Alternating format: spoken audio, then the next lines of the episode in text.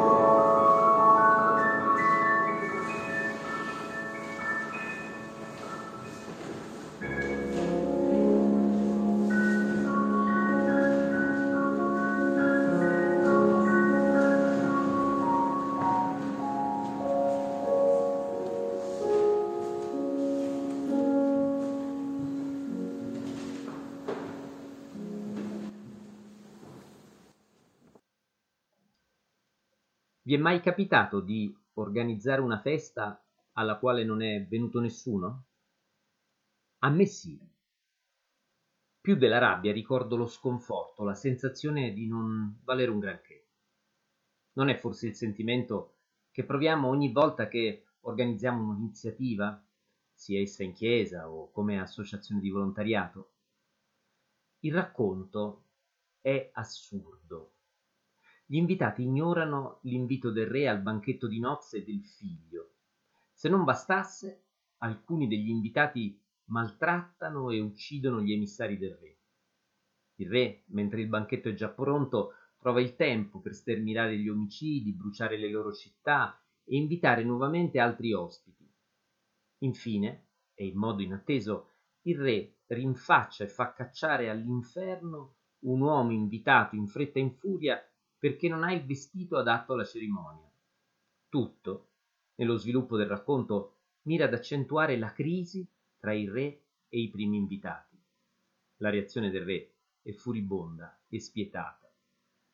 Insieme alla parabola dei due figli, che il padre manda a lavorare nella vigna, e alla parabola dei malvagi vignaiuoli che uccidono i servi e il figlio del padrone, anche la parabola del banchetto di nozze esprime la crisi tra Gesù e i notabili del Tempio, ma anche la fine di ogni relazione tra la Chiesa di Matteo e il giudaismo. Anziani e capi dei sacerdoti cercano di prendere Gesù. Gesù da parte sua ha detto loro che essi saranno fatti perire malamente e che la vigna sarà data ad altri. Queste tre parabole, del figlio che dopo aver detto di no va nella vigna, dei vignaiuoli che vengono uccisi malamente e degli invitati che vengono sterminati, sono parabole pericolose, perché la loro strumentalizzazione ha giustificato l'antigiudaismo cristiano. Chi sono gli invitati che non parteciparono al banchetto? gli anziani del popolo di Israele, sacerdoti e farisei, i ricchi di Giuda e Gerusalemme, tutto il popolo di Israele. Purtroppo l'Evangelo di Matteo può essere facilmente strumentalizzato da coloro che affermano che la Chiesa ha preso il posto di Israele come popolo della salvezza. Tristemente, le ragioni dell'antigiudaismo cristiano si trovano in questo caso nel testo biblico stesso. In questo caso non è possibile trasferire il peccato originario dell'antigiudaismo dalla Bibbia alla storia della Chiesa. Prima di Gesù la vigna del Signore era Israele, dopo la venuta di Gesù la vigna del Signore sarebbe la Chiesa, prima di Gesù gli invitati al banchetto sarebbero gli ebrei, dopo il loro rifiuto gli invitati al banchetto saremmo noi cristiani. Per questa comprensione delle parabole polemiche di Gesù, i cristiani hanno sovente appoggiato e giustificato le azioni con le quali gli ebrei sono stati effettivamente massacrati, perché ritenuti gli invitati che non hanno accolto l'invito al banchetto e per di più hanno maltrattato e ucciso i servi del re. Nella storia europea il seme dell'antigiudaismo è germogliato, producendo una pianta infestante che ha avuto conseguenze tremende per gli ebrei. Matteo non poteva immaginarlo e non è responsabile della strumentalizzazione del suo Vangelo.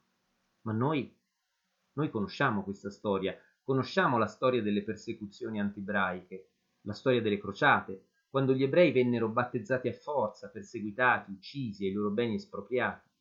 Conosciamo le continue cacciate degli ebrei dalle città europee, conosciamo la storia del ghetto di Varsavia, dei campi di sterminio in Germania e di quelli in Italia, la risiera di San Sabba, conosciamo la storia del nostro concittadino Primo Levi.